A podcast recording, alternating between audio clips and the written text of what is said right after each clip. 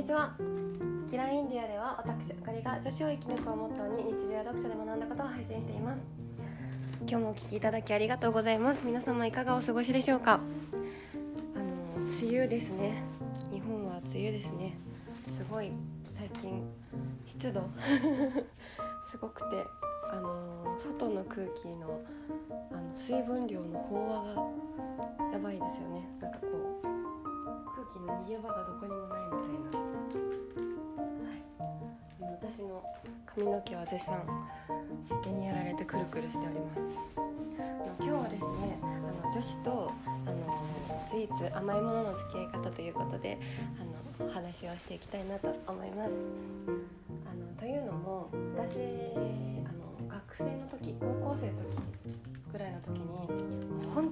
甘いのが好きすぎて、今でも好きなんですけど甘いものがもう大好きで、まあ、結構こう女子とスイーツは切り離せないかなと思うんですけどあの私の場合異常で あの3度の飯よりアイスが好きでなんかその本当にアホなんですけど高校生の時はあの同じ例え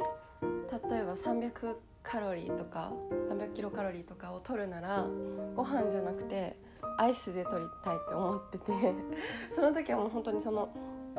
ご飯であの栄養素が大事なのにこうタンパク質とか脂質とかビタミンとかそういうのが必要なのにもうカロリー取ればいいんでしょみたいな 感じであのご飯の代わりにアイスめっちゃ食べててもうご飯を食べない代わりにアイス食べるみたいな。でもあの生活をしてたんですよ。でこう甘いものが大好きでとにかくとにかくやめられなくてもう受験勉強の時とかもねいつも甘いもの食べてたんですけどなんかこう恐ろしい記事を ある時目にしてでこうあの砂糖って合法麻薬って言われてるんですよね。あの例えばこうドラッグとか、まあ、もちろん違法のものですけどあとアルコールとかタバコとか指向性が強くて依存性が高いもの。であの脳内のあの快楽物質が出やすいものなのでドーパミンが出てしまうので脳みそがそれをあの得ると快不快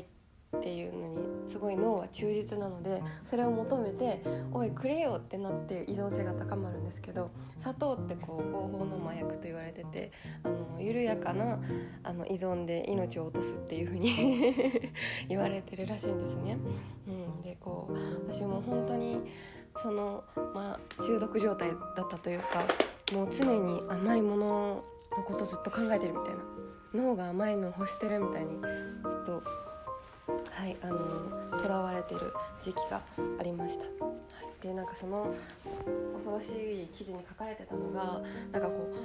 うイメージとしてはこう砂糖ってあの糖化を糖化と酸化をさせるんですよね。であの体を焦げつかせるみたいなイメあのがあるらしくてあのホットケーキとかパンケーキとか焼いた時につく焦げ目みたいな感じで体がどんどん焦げてくらしいんですよ。でこう内臓のあのこう酸化作用が進んで体あの肌とかが錆びていくしあの血液の通る壁がボロボロになっていっちゃうらしいんですね。あとこう老化するのって大体あの肌が老化する原因って80%が外的な要因で日光らしいんですけどあの内的な要因だと糖分が一番みたいなんですよ。うん、でこうで脳もアホになるみたいな。脳も腸も悪くなるっていうのが書いてあってそのイメージとしてはあのお祭りとかでかき氷買うじゃないですか。であのかき氷のを 転んだりしてわしゃってこぼすとめっちゃそこベタベタになるじゃないですかあのシロップの影響で。なんかそれが脳に起こるみたいな。もう砂糖液がバッて巻かれるからベタベタになってなんか脳の動きがギギギギギギっていうこう あのなんて言うんでしょう機能が落ちるみたいなのを読んで怖っと思って。でも大好きだから全然やめれなくて。もうアイス食べたいしコンビニスイーツ食べたいし今日もチョコ食べたいんですけどでもこれはいかんと思ってちょっとずつちょっとずつやめてたんですよ。であの今はこう今も全然食べるし大好きなんですけどあのその時ほどね依存的な付き合いではなくなったなって自分では思っているんですがやっぱりねこうそのゴーフォードラックというだけもあって食べるとあの美味しさ脳がこううわ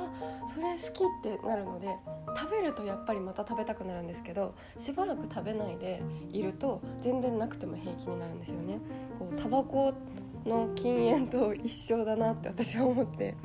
あの自分のペースでちょっとずつねこうまあ、とはいってもこうスイーツってあの女子にとって原動力になるじゃないですか。だからこうあの仕組みを知ってればねあ今あの脳がその快楽物質を知ってしまって求めちゃってるなとかあのあとできるだけねいい素材のものとかにすると全然あのいいと思いますので、はい、この資本主義経済の中でより依存性が高いからあの脂質と糖質が高いものっていうのはどんどん企業に売り出されてあのにて言うんでしょう脳的に依存しやすくなるからあの